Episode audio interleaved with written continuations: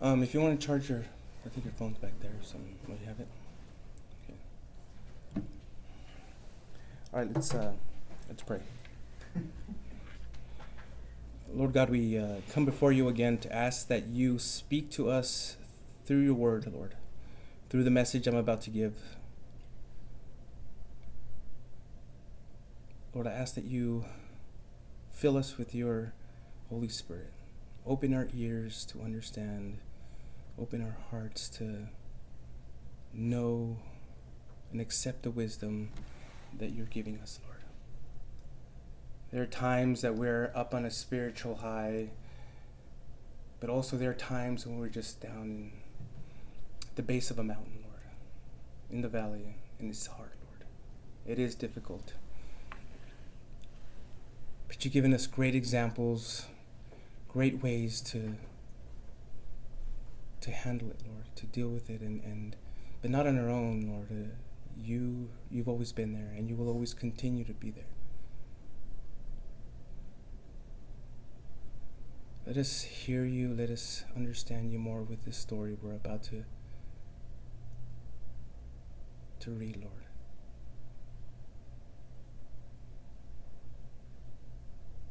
Strengthen us and fill us. In Jesus' name, amen. All right. Um, if you guys ever studied uh, any kind of geography, you know that, um, especially when it comes to mountainous uh, regions, terrains, when it comes to a mountain, uh, the two of the main components, two of the main geographic components of a mountain is its summit or its peak, and then the other is the base of the mountain or the bottom of the mountain. And I'm sure that you know you might have heard an analogy or two about how a mountain can represent our spiritual life. There are times that we're on the top of those mountains, we're on the peak, we're on the summit, we feel strong and we feel very um, almost uh, almost invincible. We just you know we know that the Lord is working. We see the Lord doing some things, and and it's just amazing, an amazing time. Um, nothing can stop what we believe. Uh, you know, if anybody says anything, we're against it, against what we believe. We usually make an effort, or we do a great effort of um, countering against it. But also, there are times that we are at the base of that mountain. Some people call it the valley, some people call it the base of the mountain. But those are the times that it just, we almost feel tired and, and, and empty. And um, we look up at the peak or at the summit, and it almost seems like it's more than we can handle. It's way too much. And we start to feel drained.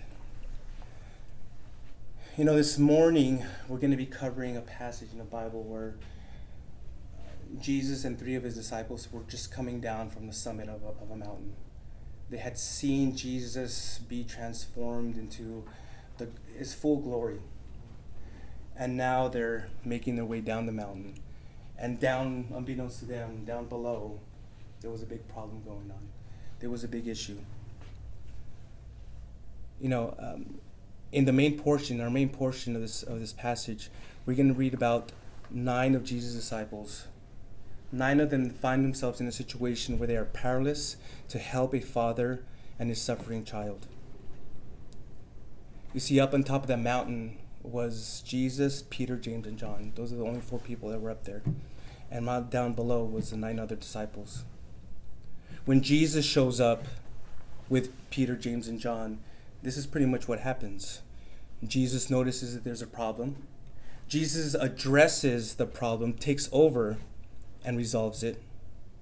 And then Jesus, we see Jesus explaining what the problem was. And after we cover that main portion, if we have time, um, we're going to read about how he takes the time to teach them about things that are soon that will soon take place.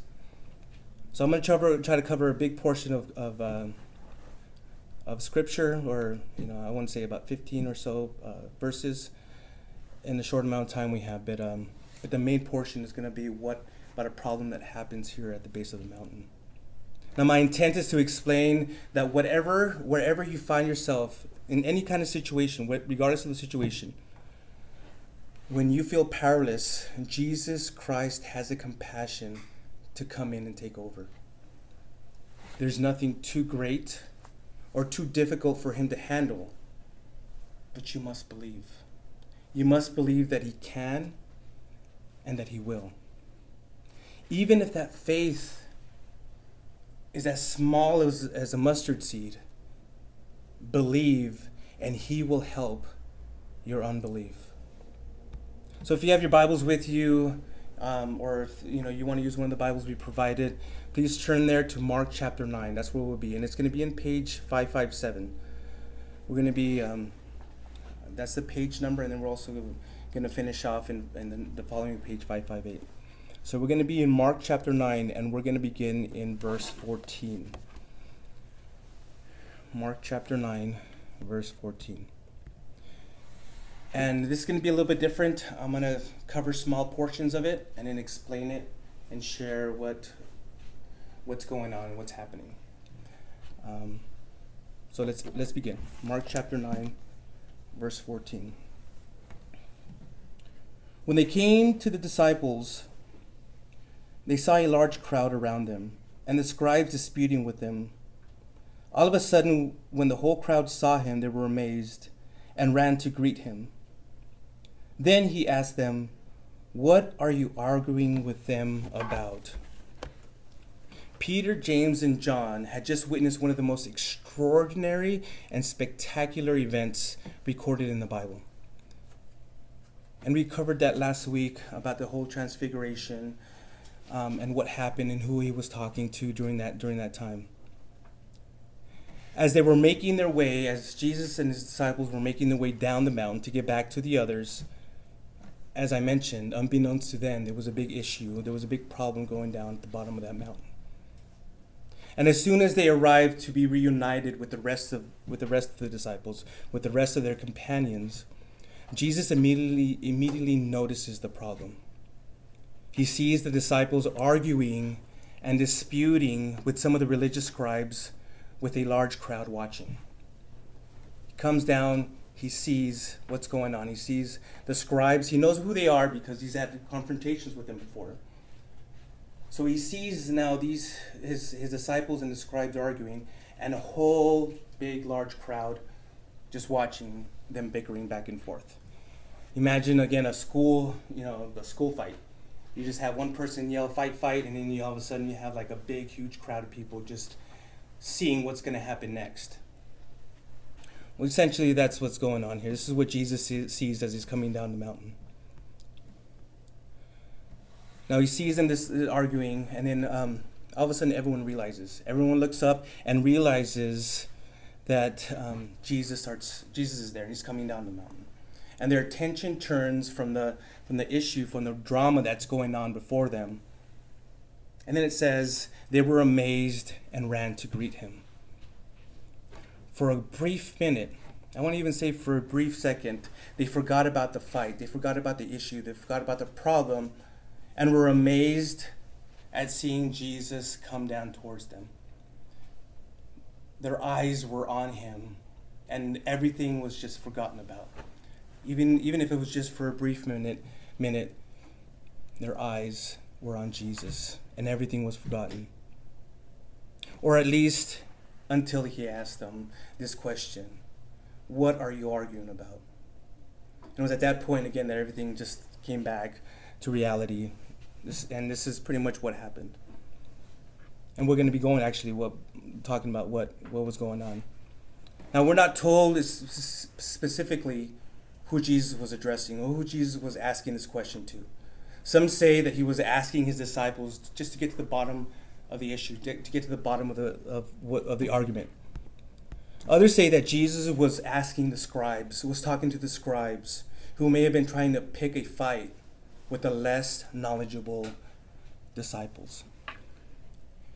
And what we see again is, is unfortunate people trying to take advantage of young Christians who are just trying to understand, who are just, you know, who are impressionable and you know there's they have you have these scribes here now trying to pick a fight with the less knowledgeable disciples but regardless who he was talking to, we'll soon see that neither, neither of them responded. But before we go there, these first three verses of our passage show us what can happen when we begin to lose our focus on Jesus Christ. Rather than waiting for Jesus to come back and take care of the problem, the nine disciples took it upon themselves to take care of it themselves. They didn't want to wait for Jesus to come down from the mountain. They see this issue and problem, and they said, Hey, we can, we can handle it. We can deal with this.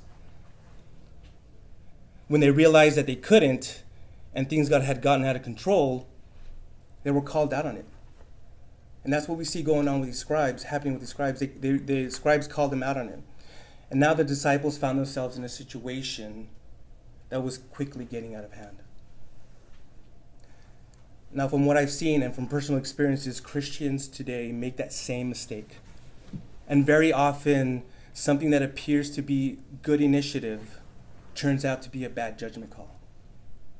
Yeah, I had the initiative to do this, and I want to do this, and or take care of that, and take care of this, but but they don't take the time to just to really ask the Lord, is this the right choice? Is this the right decision?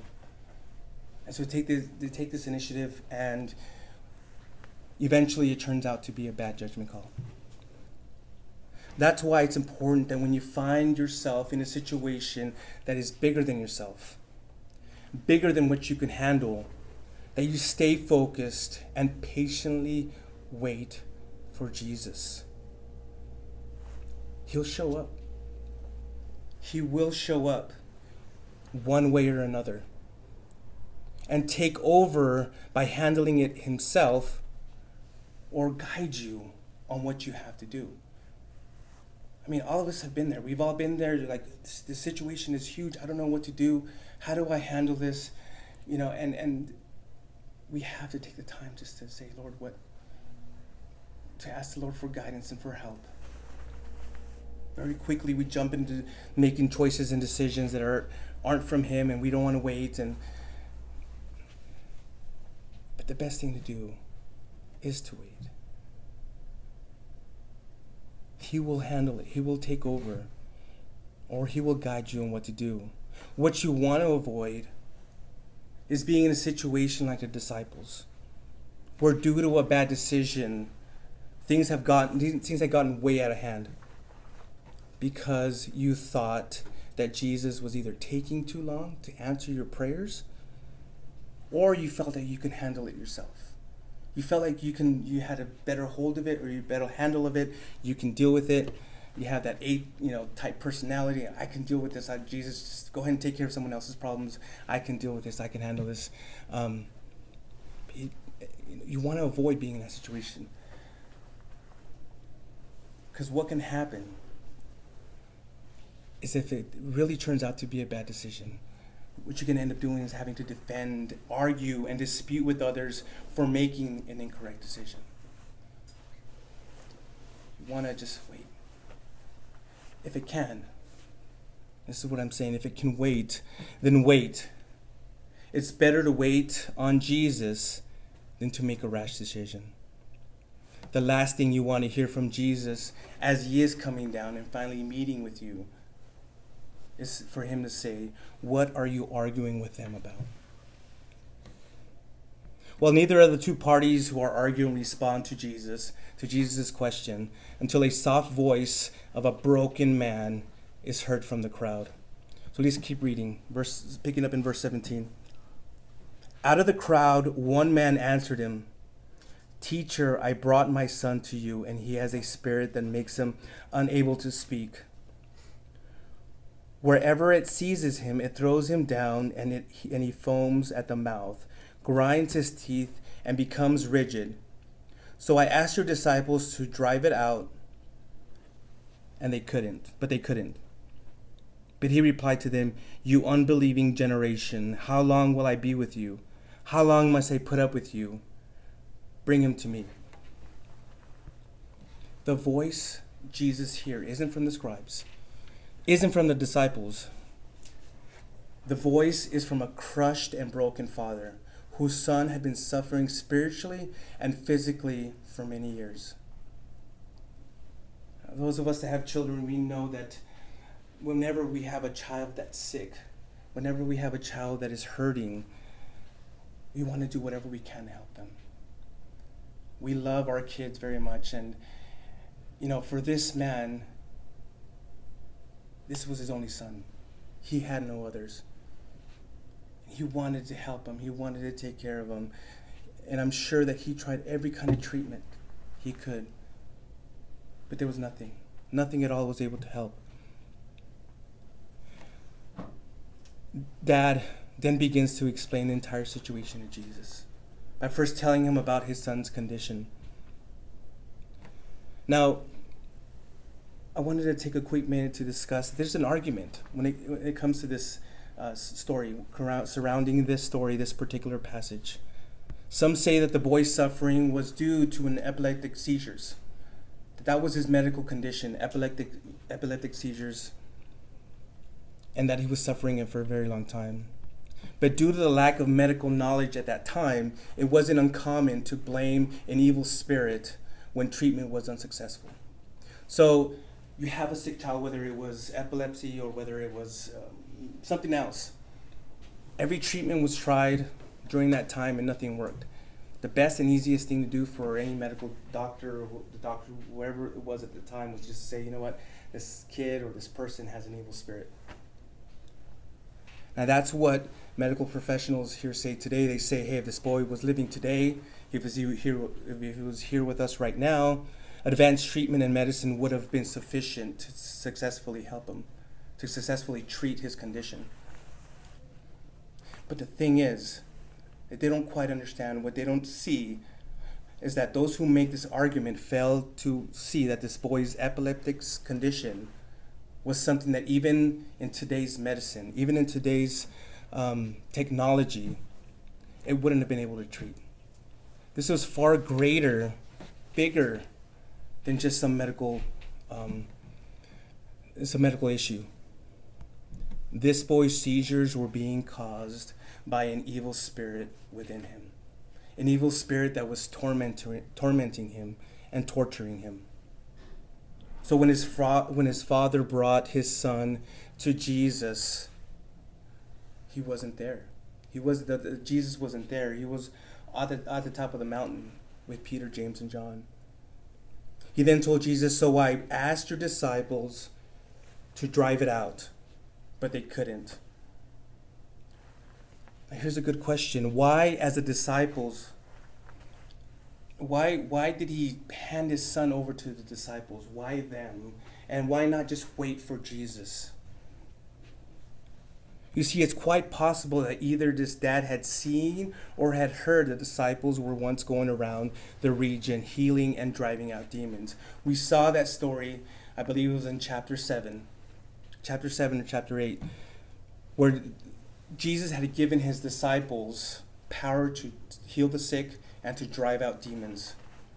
So either he had seen it at one time or had heard about it, and he was like, Well, Jesus isn't here. Let me just ask one of the disciples, and they can do it. Well, it appears that the disciples, they, they had a heart to help. They saw this dad that was suffering, that was just hurting. They saw the son that was suffering. And as servants of Jesus, now being with Jesus for quite some time, they have a heart to help. I mean, who doesn't want to help, you know, uh, uh, someone that is hurting, especially when it's someone, uh, someone's child, someone's daughter, someone's son? That ought to be our hearts as well. If you know of a family, or if you know of a child that who's suffering, who who is in need, don't just ignore them. As Christians, we do. We have to just have we have to have that heart of just wanting to assist, wanting to help especially during those times of suffering. See, the disciples wanted to help. And, and why not? Why shouldn't they? Why shouldn't they help? I mean, they had helped others with similar conditions, and plus, Jesus wasn't around to help. I mean, I'm sure that's what they were thinking. Hey, you know, we've done this before, we've been in these situations before. Why not? Jesus is taking way too long, and this father needs immediate help right now. So what happens? They tried.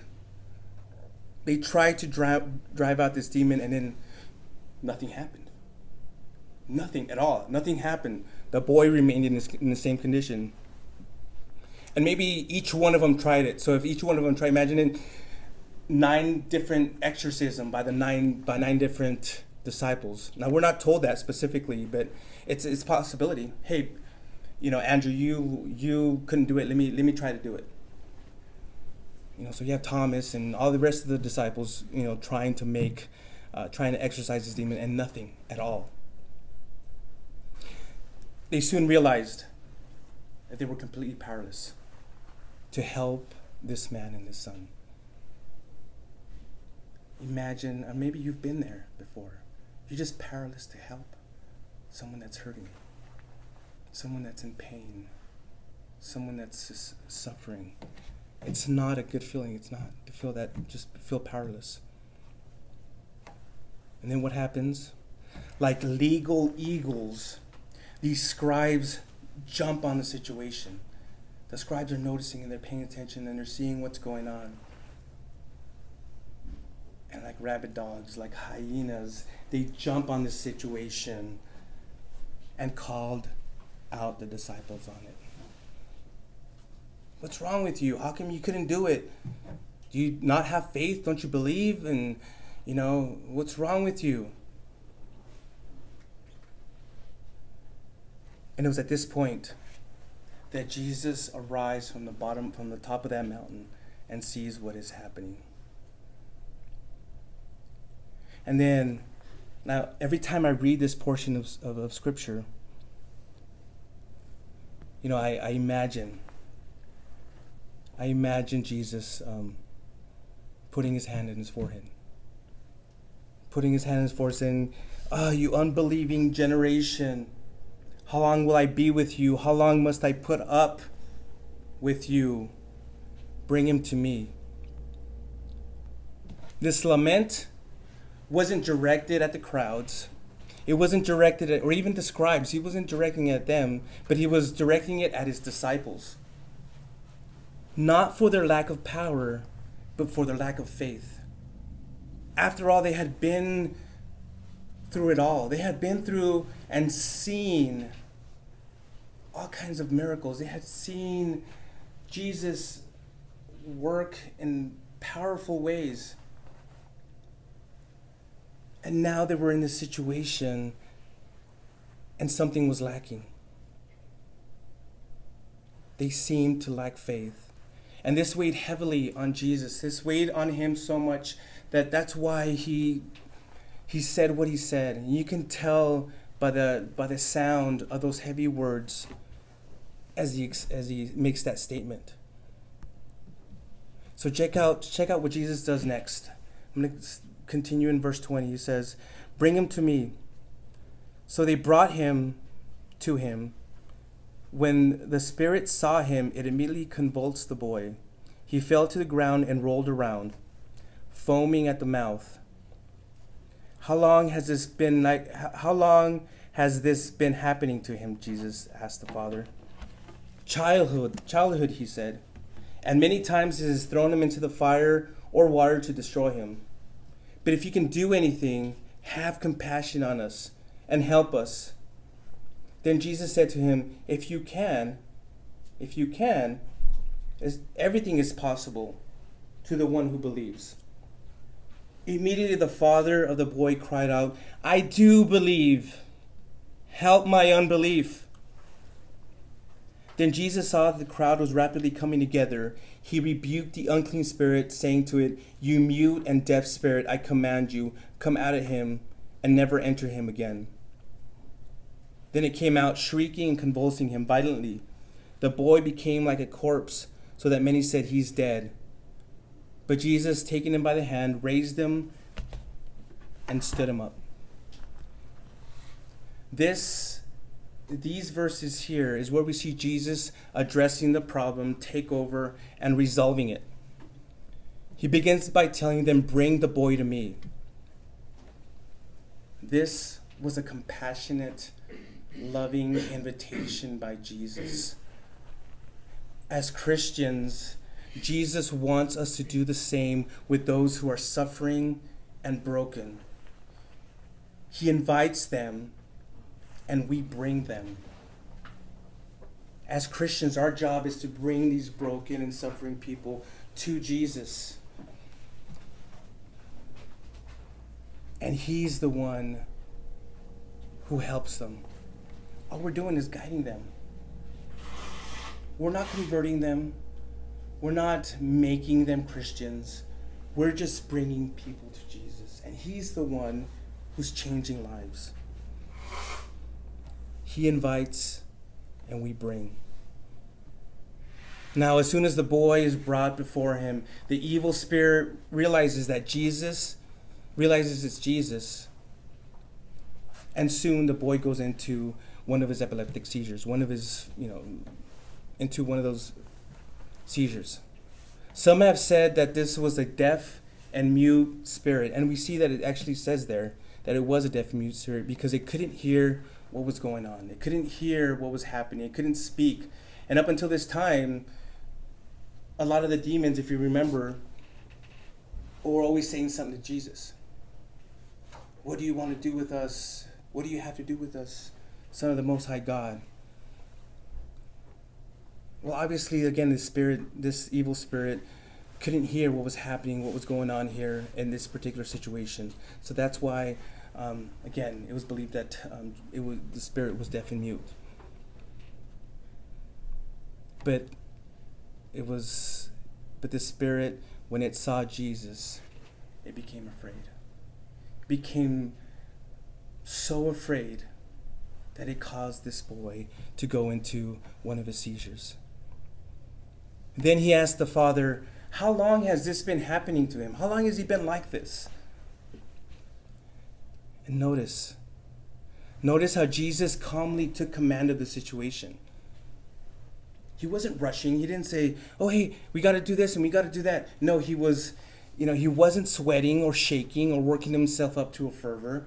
He was completely calm about the situation. He took command.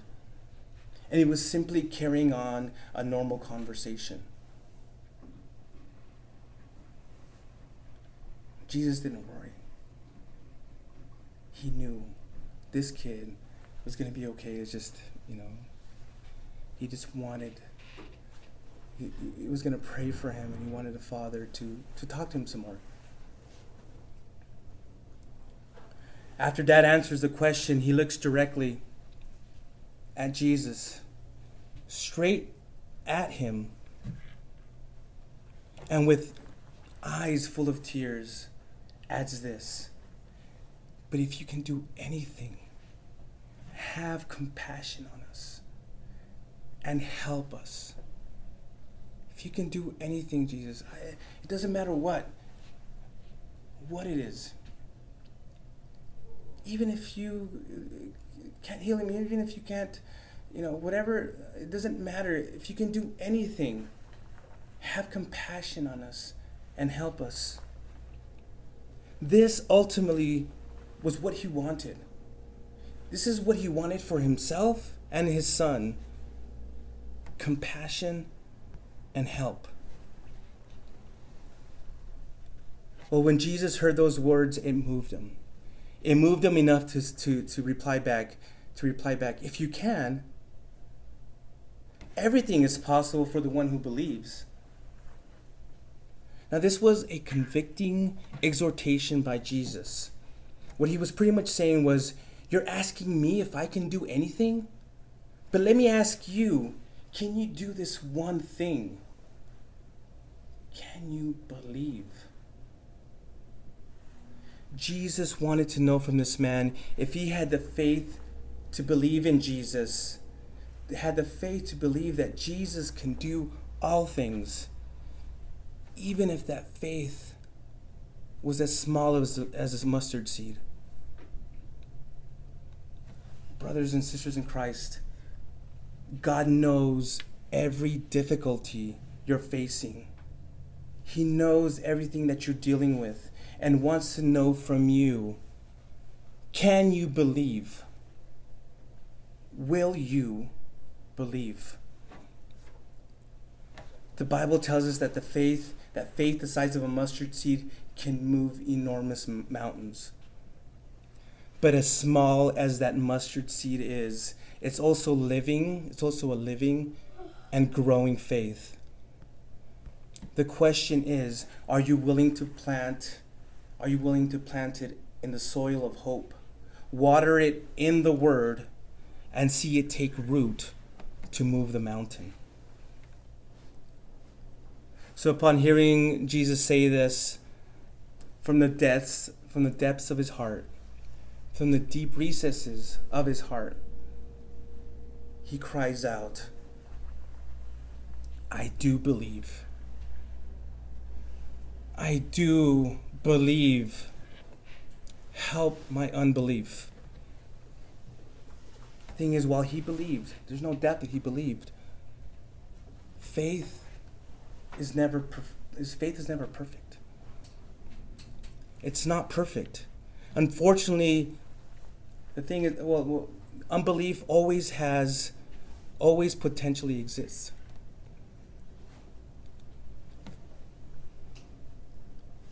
Yes, you can believe. This is what I mean by being at the base of the mountain. You can have a time where you just, your faith and your belief in Jesus is strong and nothing can stop it and nothing uh, can ever thwart it. There are times when that unbelief wanes. Every Christian at one point or another will find themselves at the base of the mountain. As a Christian, you'll discover there are moments when you're on the peak of that mountain and your faith is strong and intense. But no matter how strong it is, there are also moments you'll find yourself at the bottom of that same mountain. And as I mentioned, that intensity wanes. And you know when it wanes the most? You know when it just starts to dissipate the most is when you're being assaulted and attacked by the enemy. It feels like your faith is barely hanging on. It's during those moments, during those times, that it's important that you get on your knees and go straight to the source of your faith. You go straight to the source of who's given you that faith. You go straight to the Word of God. And you go straight to God in prayer. And your faith is frail. Immerse yourself in the Word of God or in prayer and God will strengthen your faith. Opening your heart to Him in this way will kill unbelief and build a stronger and more powerful faith. Now, as the story continues, Jesus notices another crowd running towards them and commanded the evil spirit, Come out of him and never enter it again. Jesus Christ ensured that this demon would never torment this child again, never again you come out of him and you never ever come back into this child. See what Jesus begins, what he starts, he completes thoroughly. He finishes, and nothing, absolutely nothing, will thwart his will. So when the evil spirit leaves him, the boy appears. We're told that the boy appears like he's dead. And it says that many believe, actually believed. They looked at the boy and thought that he actually was. Now Jesus, eh, you know, with the faith that he had, he could have just walked away and said, "Yeah, you know, he's gonna, he's gonna be all right. He'll, you know, he'll recover. Just give him, you know, two Motrin, some water, and he'll be all right." No, he didn't do that. He didn't walk away. Instead of walking away, Jesus stays there, takes the boy by the hand and lifts him up from the ground for everyone to see that this boy was indeed alive and was well. This image also represents what Jesus Christ does in our life when he raises us up or when he raised us up from spiritual death. At one time in all of our lives, that's what we were, that's what we resembled, just a corpse we were dead men. We were dead men, dead women walking. We were like zombies, just laying there. And for some of us, we were. Some of us, we were stuck in that pit and stuck in that mire. We looked as though we were good as dead. And for some of us, again, He came and lifted us, lifted us up. And now everyone around us sees that we're alive and we're well. He makes us alive and well so that others will see that how compassionate, powerful, and merciful Jesus Christ is. Now, this left the disciples obviously scratching their heads. They're like, hey, what's going on here? What in the world? How come we couldn't do this? What, Jesus, what, what's going on? They left, again, like all kinds of questions for Jesus. And let's, let's read about it. Let's read about the main one they were, they were contemplating. In verse 28 says, After he went into the house, the disciples asked him privately, Why couldn't we drive it out? And he told them, This kind can this kind can come out only through prayer. Can come out by nothing but prayer and fasting. After all this had happened and disciples walked into the house, they walked into a house, I'm sure to fellowship and have a meal together. And as soon as they did, there was only one thing on the mind of the disciples. Why couldn't we drive it out? The answer he gives them was his, was his the explanation to the problem. This kind can only come out by nothing by nothing but prayer and fasting. Jesus was explaining to the disciples that there are certain situations that require more than just faith alone. Yes, you know, faith moves mountains and faith is great. Having faith is is what God wants you to have. But there are certain situations that require just more than that. Now I can't spend an entire you know morning discussing the benefits of prayer and fasting. I mean that's in a, a study in and of itself. But in this particular situation, prayer and fasting in conjunction with faith was necessary. And this is what Jesus was trying to tell them. The thing is, prayer communicates to God the deep requests of our heart. And fasting, what it does is enables the believer to rely and depend on God's strength and power. When you've gone one day, two days, a week, 10 days, whatever, without eating, you're relying on God completely for your sustenance. You're denying your bodily needs. You're denying your needs just to be able to spend time with the Lord and ask the Lord, just provide for me. I'm hungry, but you know what? It doesn't matter because I am yours and you are mine. And it's, it's a great time of communion. If you've never fasted before in this way, in a spiritual way, I recommend it. But again, it's, you know, you have to really have a heart for it. You know, it's not, you know, uh, it may not be easy, especially if it's more than one day. But when you do, and when you make that choice and decision to fast, don't forget the prayer part. That's what's important too the prayer and the fasting. And again, this particular situation was unique. This was a unique situation that the disciples try to handle based on their past performances. For them, they were thinking, hey, yeah, you know what? We, we've done this before. We can do it again. You know, uh, just, uh, you know, just got to, the situation is different, but, you know, we can handle this. They were doing it based on their past performances.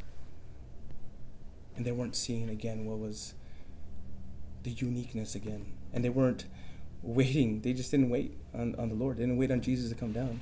Now, this is an important lesson for us to learn as well. You see, in our walk, in our Christian life, what may have worked at one time may not always work in another similar problematic situation what worked at one time, what you may have done, may not be the same, may not, you know, God may require something else, something different from you. Every trial and every hardship, no matter how similar it may seem, is unique. And God is trying to show us something through each and every single one of these trials and hardships. If you really desire to grow as a Christian, if you really desire to mature in your faith, God will challenge you. God will challenge you to use the knowledge you've gained and the wisdom He's given you in order to apply it, in order for you to apply it. I hope that this, the Christian you were five years ago is different than the Christian that's sitting here today. And yeah, you may have grown and you may have, you know, a lot of great things may have happened. But still, the challenges will come, trials will come. As long as you live, live this life, it's gonna there are gonna be times it's gonna be really hard. But again, God is working in you. God is using those trials to help you so you can grow more into the image of Christ. He wants you to have that deep dependence on Him. And having, you know, we have to consistently be in that place of prayerful dependence on God's power. We have to depend on Him. When we surrender these things out to Him, He fills us with His power. And we, I guess, like I mentioned, we grow. If you're feeling stagnant, if you're feeling like there's just, you know, your faith hasn't really, you haven't matured, you have to ask yourself, well, what am I doing? What's going on? You know, allow God, allow Him just to reveal these things for you, to you. Depend on Him during these issues, during these problems.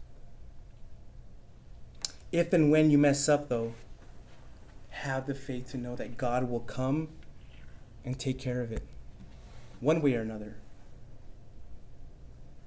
He'll find a way to take care of it. You may not like the way he handles it. You may not like the way he, how he does it. But he will come and take care of it. But the thing is, you must learn from your mistakes. You have to learn from your own mistakes. If you don't, you're going to find yourself making that same mistake over and over again, and there, there won't be any growth. Now, if you study the book of Acts, you'll get the impression this was one of the lessons that ultimately the, the, the disciples grasped. It took them long enough. But yes, they learned this lesson a lot of hardships and a lot of trials, you know, late, later, but they did. They grasped it, they grasped it, and they followed. And this is the same thing with ourselves. We have to grow from our mistakes. God is saying, see, had you done it this way, this would have happened. But you wanted to do it your way. We have to grow from our mistakes. Now, this uh, before we leave here this morning, I wanted to finish up with these two more verses. Verse 30 it says, When they had left that place and made their way made their way through Galilee. I'm going to begin over, I'm sorry. When they left that place and made their way through Galilee, but he did not want anyone to know it, for he was teaching the disciples and telling them, The Son of Man is being betrayed into the hands of men. They will kill him, and after he is killed, he will rise three days later. But they did not understand this statement, and they were afraid to ask. So as they began to travel throughout the Galilean region, by not having anyone else know their whereabouts, Jesus wanted to use this opportunity in order to give them some time to spend alone and in fellowship with one another and also to specifically teach them about the events that were about to take place. Now, if you remember, um, prior to this, th- this was weighing heavily on the Lord. This was weighing heavily on Jesus. He had just been transfigured into his full glory, and he was having a conversation with Moses and Elijah. And I believe it was Luke that tells us what that conversation was about. They were talking about his death.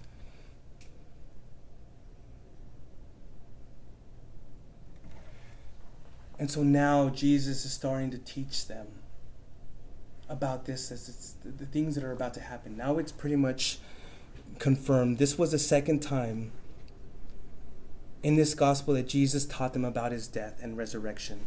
If you remember, the first time he mentioned it was in chapter 8, verses 1 through 33.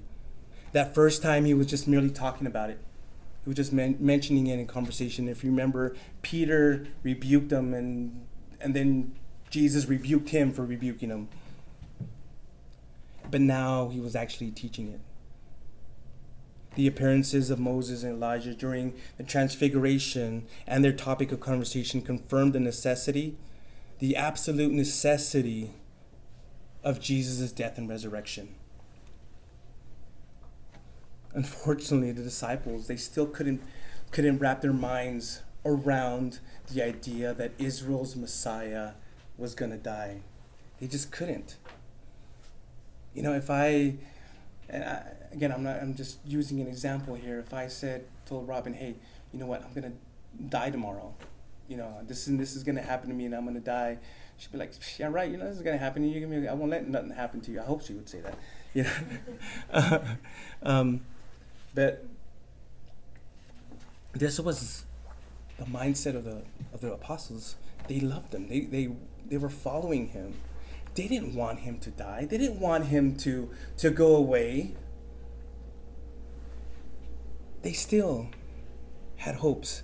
What they were hoping for is that Jesus would step up Jesus would come in and step up and take over and establish a new earthly kingdom with him as the king. They were hoping this guy, Jesus, would insert himself, he'll find a way, or even they will help him become king and that he will finally rule. That's what they were hoping for. They weren't thinking death, they weren't thinking resurrection, they were thinking about here's the Messiah, here's the king who's going to set up an earthly kingdom. They couldn't understand. This is the thing, they couldn't understand because they couldn't accept it. And they still wanted to prevent it from happening. You can tell in the tip of their tongues, they're like, What are you talking about, death? We're not going to let that happen.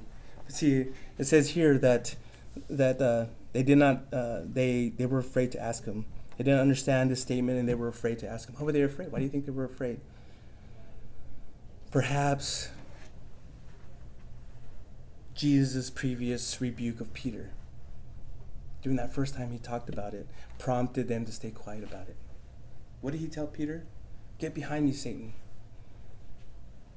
Your plans are the plans of men, not of God. They didn't want to be rebuked. They had already been rebuked. If we remember again, um, verse 19, it tells them, You unbelieving generation, how long will I be with you?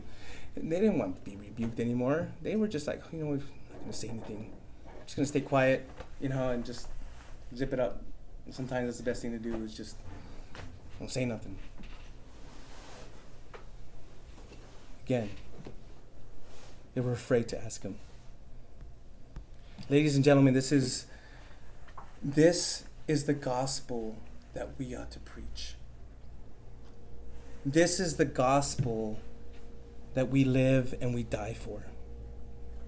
God sent his Son to preach repentance and the forgiveness of sin. Jesus Christ was betrayed, beaten, and killed to reconcile us back with God. Jesus Christ rose from the dead to give us eternal life.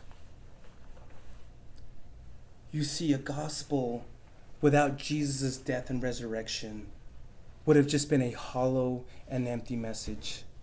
Had the God had the death and resurrection not occur, occurred, Jesus would have been known, gone in history as just another another Gandhi, another person that had wise sayings.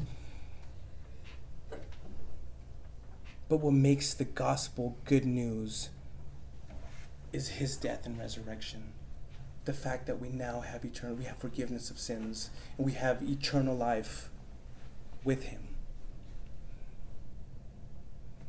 Without the death and resurrection, as I mentioned, it's just hollow and empty message. Now, growing up, I don't know if you guys have ever. Um, I grew up in San Diego, and I don't know if you guys know what what an abalone seashell is. I remember seeing these as a kid going through field trips to the aquariums in San Diego, and and these were these abalone seashells. They were beautiful, because inside they had different hues of green and blue and, and yellow, and they were just really colorful. They're really pretty. They're beautiful. And this is what I imagined that what an empty gospel is like. It's like a like an abalone seashell that appears shiny and beautiful when it's new. But like all shells, if nothing is done with it, if it stays there on the beach, in the water, eventually it breaks up into a million pieces by the crashing waves or by the pressure of the sands of time. You have these beautiful, hollow, empty shells. It could be used, it could be useful. But in time, they just break up. Just like every other shell you see on the beach. They eventually break up into a million pieces. This is what an empty and hollow shell of a message of, of Jesus, it, it had not Jesus gone through the, the death and resurrection, this is what it would have been like. Something beautiful, but temporary, not lasting.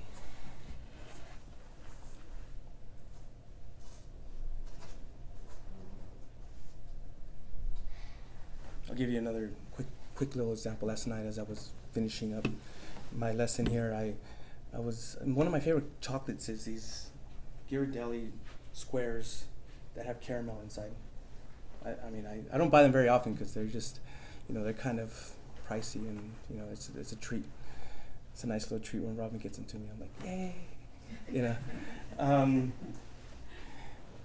but I would imagine, again, if I opened up this package and I bit into it and it was just hollow, there was nothing. What makes it really good is just the caramel that's inside you know, I think I, uh, that's what it would be like. It was just like biting into this piece of chocolate, and it's good. It tastes good because it's, but it's empty inside. Nothing.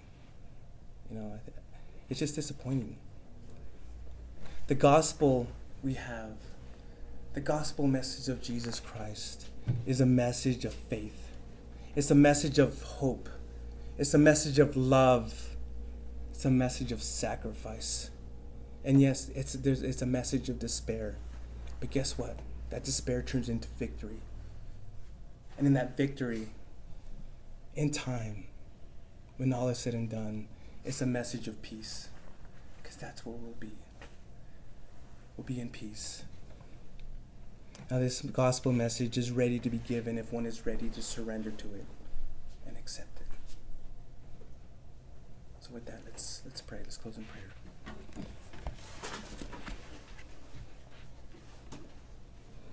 God, thank you for this message you've given us.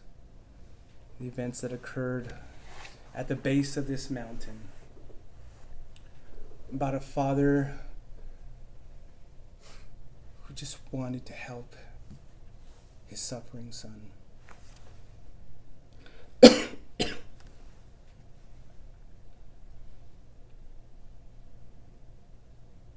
Lord, you have given us this story to explain to us how much you do you care about us. There's so many facets to this one story, Lord, that it's just it's it's amazing just what you have to teach us and what and what we can learn from it, Lord.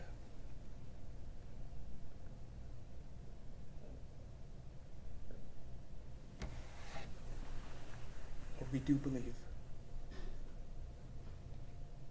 Lord, we do believe, but help our unbelief. Especially during those times we're just not feeling it. We feel when we feel weak when we feel powerless. Help us, Lord.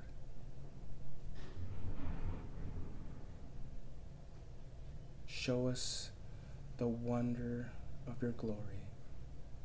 Show us how powerful you are, Lord.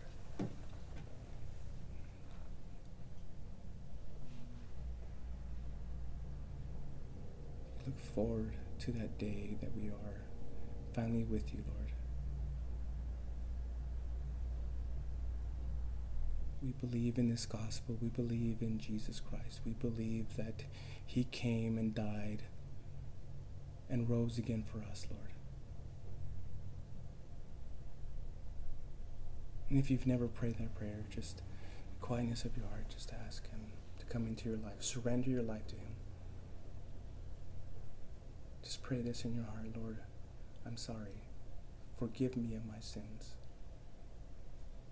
I believe Jesus Christ died on the cross for my sins. And I believe He is Lord. Thank you for forgiving me of my sins and fill me with your Holy Spirit. May I live my life for Jesus Christ from here on forward. I give everything to you. Bless everyone that's here, Lord. Bless their families. Bless everyone that just couldn't make it as well, Lord. Protect them. Watch over them.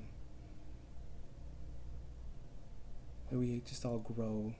May we just all may we all just know you more and more as the time, as the days go by. Bless this next time of fellowship. Bless this next time of, of just seeing what's going on with each other's lives, Lord.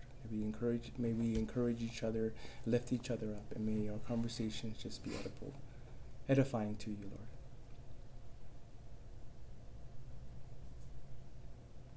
Thank you and praise you. In Jesus' name, amen.